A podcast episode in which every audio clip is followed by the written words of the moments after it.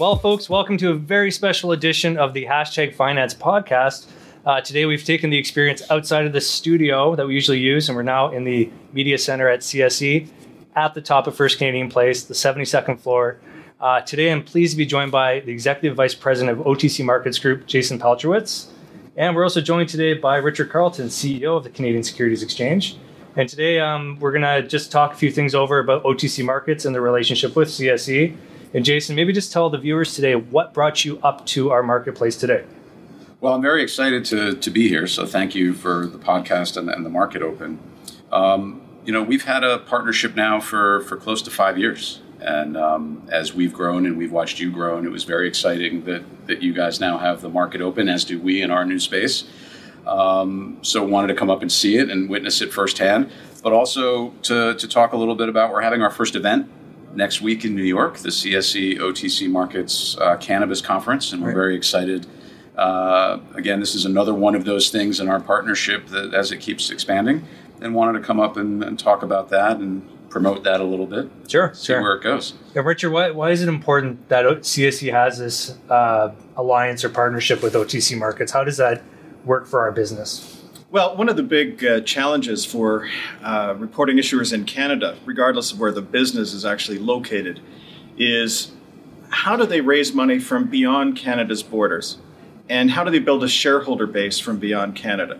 And of course, the United States is the largest pool of equity capital available in the world. And here we are right on the doorstep. So, our relationship with the OTC markets gives these companies the opportunity to obtain a quotation uh, in the United States. They're trading in US dollars. Uh, they're available to uh, retail and institutional investors uh, via all the usual trading platforms.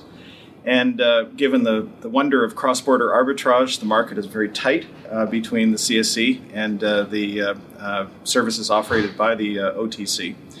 And the other component, of course, is that these companies are able to list prospectus exempt capital in the United States uh, which uh, gives them a much broader uh, group of investors to choose from. So, really, it's the two things. One, reduce their cost of capital by increasing the number of investors.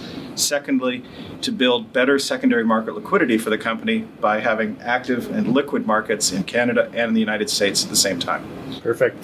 And Jason, from your perspective, how many companies are you seeing come from Canada into your market in the US?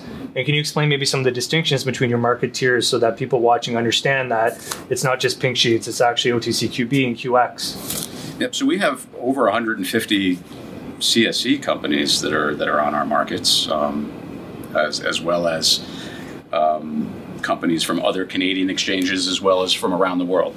And so the benefit um, of our market for foreign private issuers is that they can have a trading vehicle in the U.S. that trades in US dollars, settles in US dollars, where the information flows in in English. Now, that doesn't matter in Canada, obviously, but from, from companies around the world. Um, and so it gives investors access to that to that foreign capital. We operate three market tiers. Um, our pink market, which is really an open market uh, where everything trades. Um, so in the U.S., we have this concept of a broker-driven market, where if a company goes bankrupt, there's still an equity market for it. Dark, distressed, early-stage companies. Again, it's broker-driven. So if an investor wants to trade, a broker can create a ticker symbol and trade it. Um, now that has no company involvement, and so it is kind of very restrictive from a retail investor perspective. Our two premium markets, as you pointed out, OTCQB, um, venture stage market, um, really light touch corporate governance, no strict financial requirements, but a transparency and a diligence um, requirement that we put in place. And then our best market, OTCQX, which is really, you know, we like to say 95% of a national stock exchange listing for, for a fraction of the cost. So high financial standards. You can't be bankrupt. You can't be a penny stock. Um, which is an important distinction actually. There are no penny stocks on OTCQX um, corporate governance requirements. So it really does separate the better companies um, from a disclosure and transparency standpoint from, from the rest of the market. Understood. And between the two of you, and maybe Richard, I'll start with you. What are some of the tips that we could give an issuer in Canada that's seeking to go down to the US on QB or QX? What are some of the things they need to plan going forward so that they have a positive and beneficial experience going into that US market? Well, the first thing, and this is uh, getting down into the weeds a little bit, but uh, they do need to make sure that their securities are registered with DTCC, that's the U.S. Clearing and Settlement Agency, for continuous electronic settlement. Um, it's a process that, in fact, uh, Jason's team at uh, the OTC markets can uh, help them with. Um, and it's not a, a, onerous process in any way, but uh, as I say, it's a step that needs to be taken. That ensures that then the uh, securities can clear easily between Canada and the United States without any uh, friction.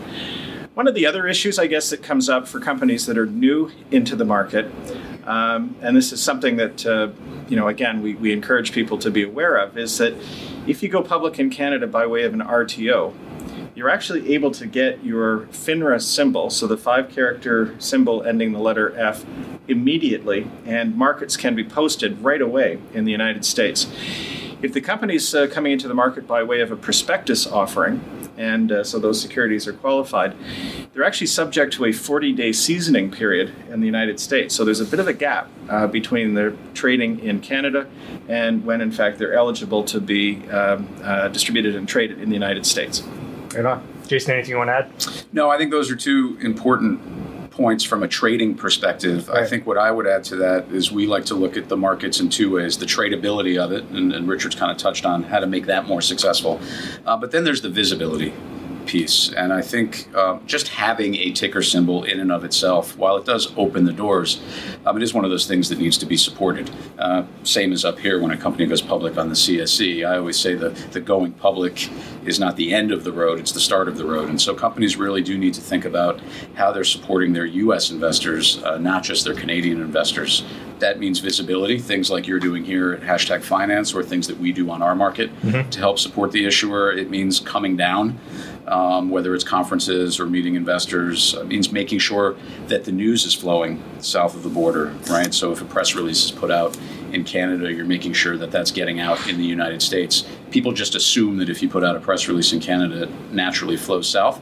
It doesn't always. So you really do need to make sure you're supporting your North of your your U.S. shareholder base as well as your Canadian base. Yeah, and that's and that's a really important point. And I think one of the things that uh, certainly I'm hoping that we're able to do next year, as we've discussed, James, uh, is uh, actually doing some more uh, workshops or informational sessions with our issuers uh, on the challenge of building liquidity uh, in in the name, and clearly. Um, having access to both Canada and the United States is an important component. But what Jason says is really important is that how do you tell your message in a world where traditional media uh, may not be getting the reach that it once did? We now have all of these social media channels there are special techniques. Uh, there are a lot of people that are out there offering their services, um, many of them legitimate, some of them not. Uh, and so there are a lot of uh, things that a company needs to be aware of and uh, opportunities to take advantage in order to communicate that story, build interest, which leads to uh, a superior liquidity profile for the company. Sure. And, and maybe I'll end on this question because it ties into the event next week in New York at your office, the uh, Cannabis Investor Forum um, that specific industry, uh, CSE and OTC, have actually been very um, complementary to each other in the sense that U.S. companies, U.S. operating cannabis companies, had to come to Canada to raise money, get an exchange listing, and then go back into the U.S. through an OTC markets quotation. Um, can you talk about maybe your vision of how that's going to continue to evolve, and, and maybe how that solution has worked in uh, face of the fact that national exchanges wouldn't touch these companies? So for us, I think one of the big distinctions, and people should know, right? We're not an exchange. Um, we're an ATS. And so that allows us to be a little more innovative and creative in some of the things we can do, whether that's cannabis or even things like blockchain technology, right? We were able to, to put up uh, GBTC, which is the Bitcoin trust. So we could do things that are innovative that national exchanges tend to shy away from or aren't yet prepared to do. Um, the other thing is we kind of meet the needs of a company now, right? And if you look at cannabis specifically, it, it's really cause investors. Um, it's really building a public company. And for Canadian cannabis companies or U.S. cannabis companies that don't really have the experience in running public companies, you need to learn to walk before you can run. And so our markets together really um, are the solution for helping companies not just going public, but learning to be public.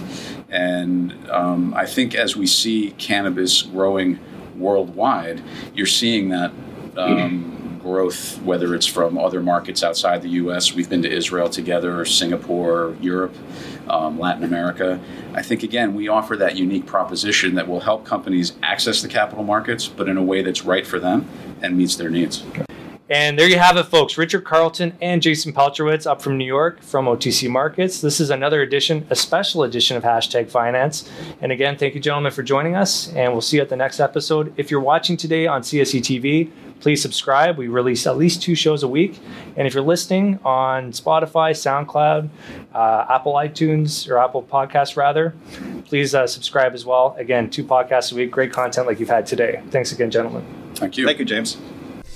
Hi, it's Grace from the CSE reminding you to make sure to follow us on social media for the latest updates on our listed companies as well as new listing alerts. For more in depth content, be sure to pick up our free quarterly magazine, Public Entrepreneur, available online at thecse.com.